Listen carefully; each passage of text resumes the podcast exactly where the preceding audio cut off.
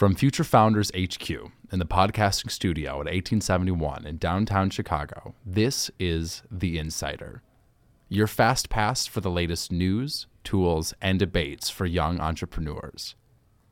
Be sure to leave feedback about your experience with us today in our survey at the bottom of the ePass. Thanks for listening.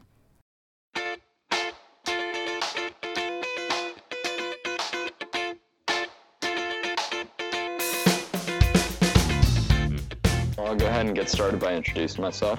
My name's Ryan Dietrich, and I am a YouTuber and real estate investor. My YouTube series is called Abandoned Comfort, and it is about me and my partner's journey to being financially independent and location independent. And our vessel for that currently is through a sailboat. So for the past two years, we've traveled full time, um, majority of that on our sailboat. And with the real estate side of things, you know, it's it's become more of we're working with contractors, which I know that's what you do, Stephen.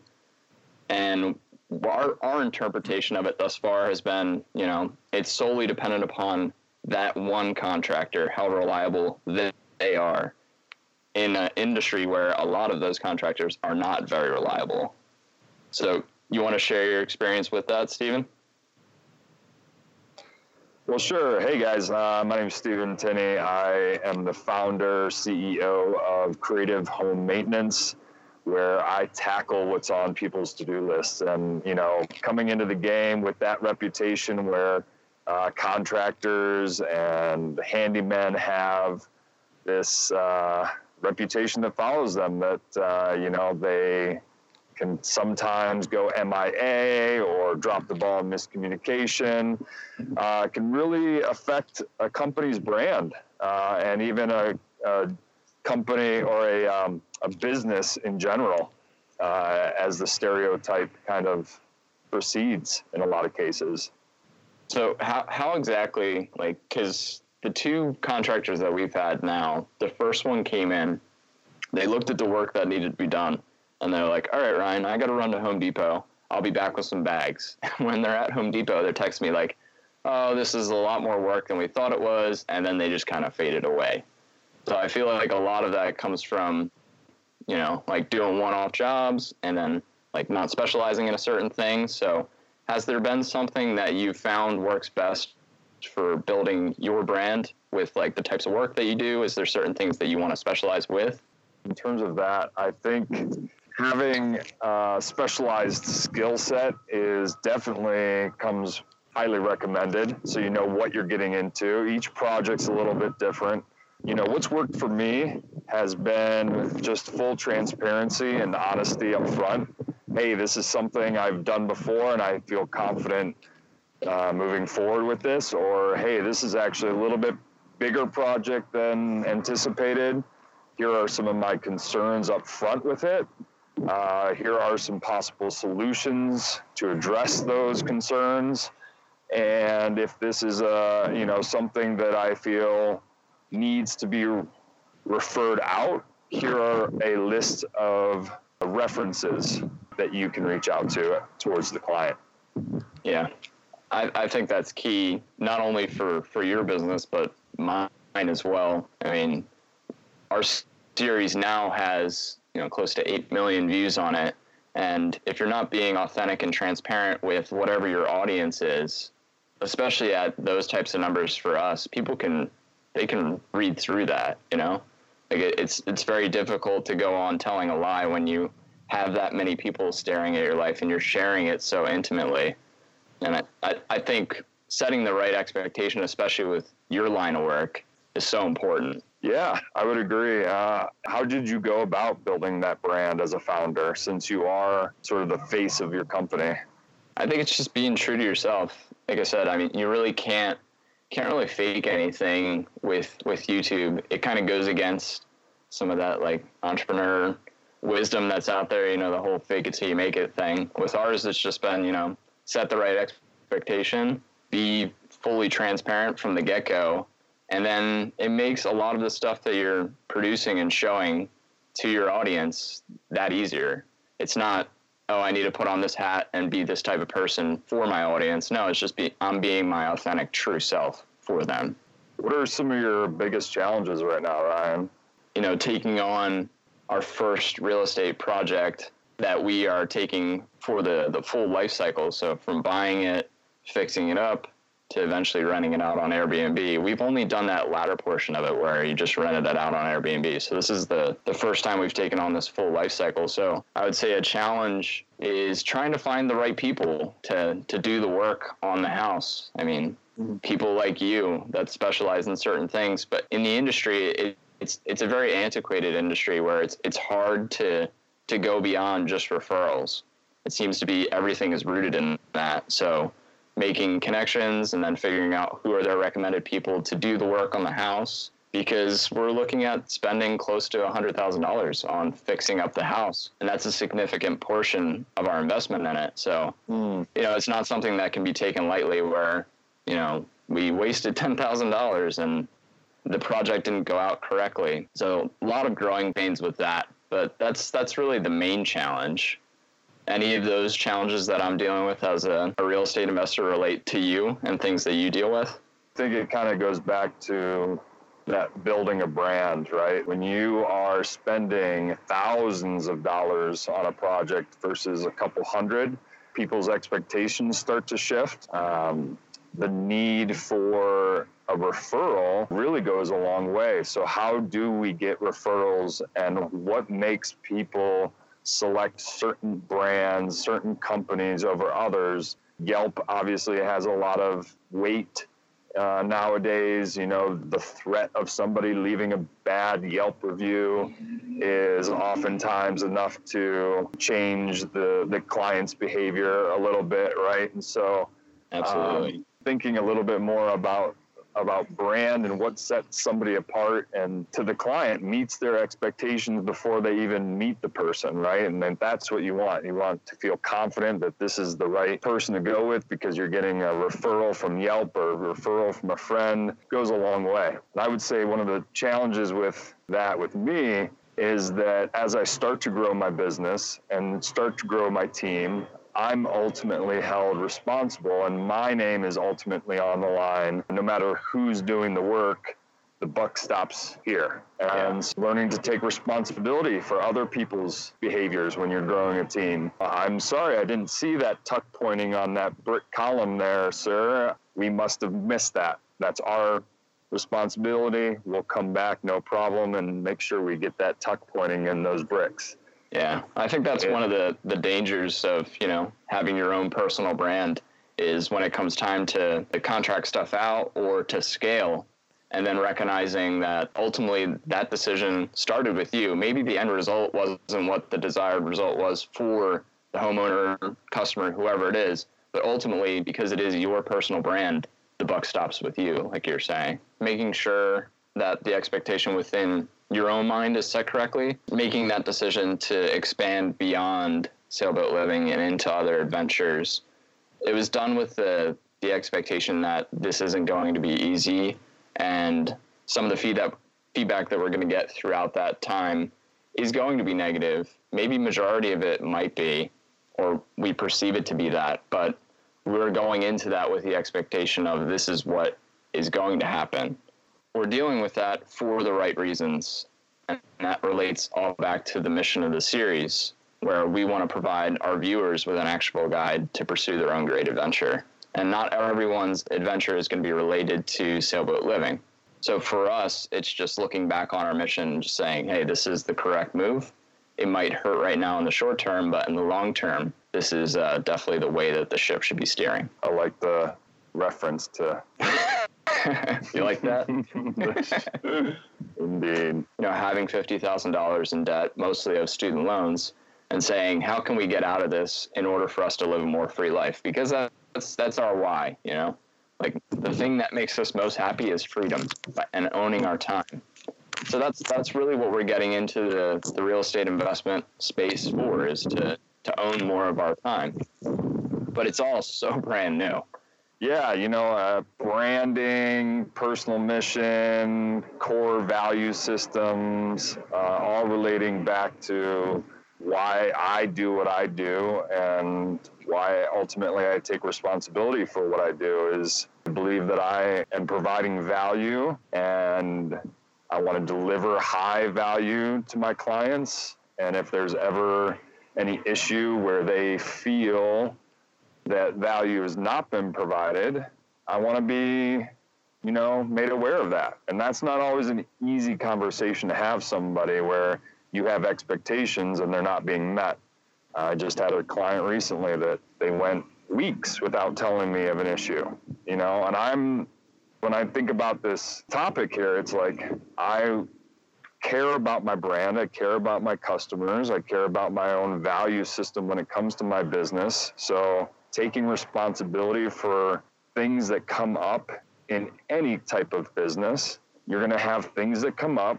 And if those expectations aren't made clear from either, you know, myself or the other party, then there's a lot of room for miscommunication and a lot of room for mistakes to be made and relationships to be damaged and ultimately reputation. Again, we go back to that those reviews.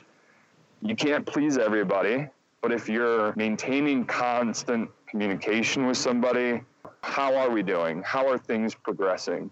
It really goes a long way. It, it kind of is like a stopgap for you too, because you're opening up the communication on your end so that you're you're wide open to it. You're like, please, like, tell me what is going on and in a way, that reduces the amount of end result negative review because it came directly to you before it even got to that. Maybe it was just, you know, the customer had something that they were kind of iffy on, but you were so open about it and you had that channel wide open to them where you were saying, is there anything else that we can get done? Is there anything that, you know, wasn't to your standard? That reduces the, the negative impact on your brand in the long term because that doesn't take them as the last resort as writing that negative review. Have you seen some of that, Ryan, in your YouTube series where tried to provide a value and somebody has not seen it as a value or I think you mentioned even you took a kind of a shift within the content that you were posting. And I think you mentioned some of your viewers were upset or felt that you were making a poor decision. I mean, it's it's YouTube, so it's a totally different ballgame. So for us, I feel like we're we're firing customers all the time because uh. it's like we're we're providing a, a service to them for complete for free. Like they're not paying anything for it. So there's not sure. there's not too much of an exchange there. That's what makes it such a different business. Mm-hmm. And I mean, our following has allowed us to you know cast the net really wide, but we don't want to touch all of those people. It's more you know our brand is very specific to providing an actionable guide and on YouTube, some people might be going there for other reasons, like entertainment. And our channel is solely not, it's not for that. It's for an actionable guide. It's for informational purposes, educational purposes, and inspirational purposes. So understanding how that viewer is interacting with YouTube, a lot of the times they could just be there for entertainment and it's more just, hey, you know, you, you're not going to like our content. In a way, you're you're leaving us a negative review, but for our business, the weird part is that actually helps because they're interacting with the content. But in the long term, it's just, you know, we don't really want to share our journey with you if you're not going to be in it for the right reasons in our minds. So we're creating the content for educational purposes. They're there for entertainment. It's just a misunderstanding. So that's an example of us just having to, you know, fire a customer, I guess is the best way to put it. But it's mm-hmm. YouTube. It's a totally different beast than you know a business. So like if you had to deal with something like that, where they're saying, "Oh, this tuck pointing wasn't done correctly, Stephen.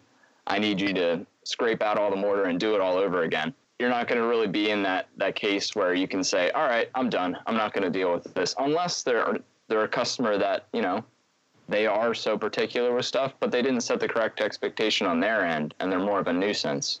But mm. I would say that the proportion of you having to fire customers compared to me, you know, it should be a lot less on your end because people are actually paying you, you know? Right, right. Fair enough. With the, uh, the negative reviews, how do you take those and not let it affect you personally?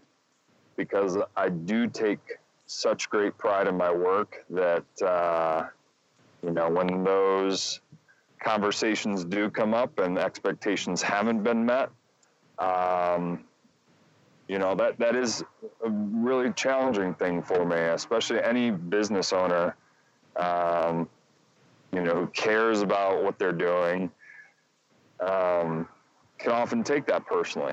Uh, but I, I honestly go into every engagement uh, knowing that I'm there to deliver value and I'm upfront, honest, and willing to take responsibility for whatever happens. And if a client is unwilling or unable to communicate with me their concerns along the way and have me address them along the way, then if it gets to a point where I'm hearing about a tuck point, I'm using that as an example here, but like tuck pointing and I'm hearing about it two weeks later, that, that doesn't help anybody, right? So there's only so much responsibility that I can take. Again, I think pointing out my responsibility to go above and beyond in the communication world where I have to constantly be reaching out and checking in. How are things? You know, because I can't depend on the client to always do that. Yeah, Um, and I'm sure that took you know a few bad experiences on your end where you realized, you know, I'm hearing about all these things and it's two, three weeks after the fact.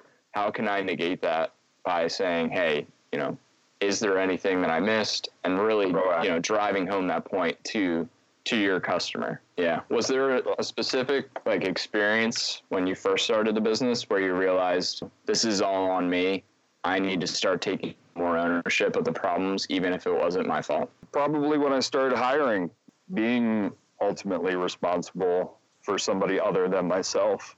You know, if it's just me, I have very happy clients. Um, you know, but you can't please everybody. Jordan Peterson came out with a, a video on YouTube recently where he's just like, out of a hundred people, how can I say that I'm not going to offend one person out of a group of a hundred? Somebody is going to be offended. I think it's falls on the business owner to determine what strategies and methods can you implement that are going to help to minimize that. It's a constant learning process, but really when when you start bringing more people on board, you just have to understand that your name is attached to the business and how do you want that business to run and how do you implement your core values into your team Yeah, it's tough, especially when the business is, you know, so true to yourself because it is your personal brand. Like, how, how do you have an employee come on and have the same buy-in and engagement that you have with your own personal brand when it's not theirs? you got to have a clear definitive goal of where you're heading first and foremost and so as a step towards that is i have been growing my team and understanding how to meet expectations of clients that a year or two year ago i was focused on you know several hundred dollar client now i'm focused on several thousand multi-thousand dollar jobs so that in itself is is taking me a step where just dealing with those kind of numbers you start to look at things different plan things different Yeah, it seems like you're trying to make the transition from working in the business to, you know, working on it. Like removing yourself from the equation when it's a personal brand, it's just so much stickier and harder than most other businesses. Yeah by removing myself from the labor removing myself eventually from the marketing or the manage project management getting somebody else to fill those roles that's how i'm eventually going to be able to take a more leadership role investor role What was like some of the first few steps that you took in order to start that transition? Because it's a big move, especially when it's you know it's it's your brand, it's your personal brand, it's your name on the business. some tangible, actionable advice for founders looking to get into this space. Your network is your net worth. And I have found that that's really uh, an important step in building your personal brand is what resources do you have available to you to either help you or to help others. Ultimately, you have to be able to use your social skills in a way that makes people want to do business with you. Understanding people in terms of psychology helps me deal with clients that have so many different personality types. Uh, almost any opportunity I have to learn something new, I'm jumping on board, even if it's kind of unrelated to my field of expertise because it just broadens my horizon and makes me more relatable to other people that have skills that I don't have. How about you, Ryan? The thirst for knowledge is is so important, but above all else, I mean, you just you just have to start and then figure it out from there. In the short run, it's going to be tough, and in the long run, it's definitely worth it to own your time, to to build a personal brand around yourself. There's definitely going to be trials and tribulations, but at the end of the day, you know, it's worth it. Being able to delineate between what things do I take and really digest it and make it sort of an evolution in my brand, or what sort of things should I just throw out and not even listen to? Because there's a lot of noise in the marketplace. So being able to, to differentiate between those two is it's tough, but again, in, in the long run, it's 100% worth it. So people get get in touch with me through my website, which is abandoncomfort.com, or you can just type it in pretty much anywhere. Uh, you'll find our social media handles or the website. Just reach out through that. I'm happy to to discuss anything related to entrepreneurship, building a personal brand, YouTube, real estate, any of those things. I'm more than happy to to share the stuff that I've figured out along my, my trials and tribulations. Nice. Thanks, Ryan. And same invitation goes out to all of you. Feel free to reach out, contact me with questions. Be happy to share more insight into the workings of building my own business uh, with anybody. Uh, you can reach me at my email, which is my last name, Tinney, T I N N E Y, Business at gmail. Um, or check out my website, which is tacklemytodolist.com. Feel free to reach out. All right, this is Ryan Dietrich signing off for Stephen Tinman Tenney on the Future Founders Podcast.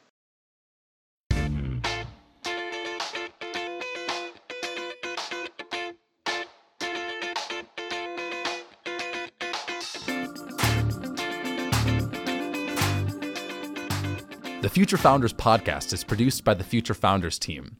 As a reminder, be sure to leave feedback about your experience with us today in our survey at the bottom of the ePass. Thanks for listening, and we'll see you next month.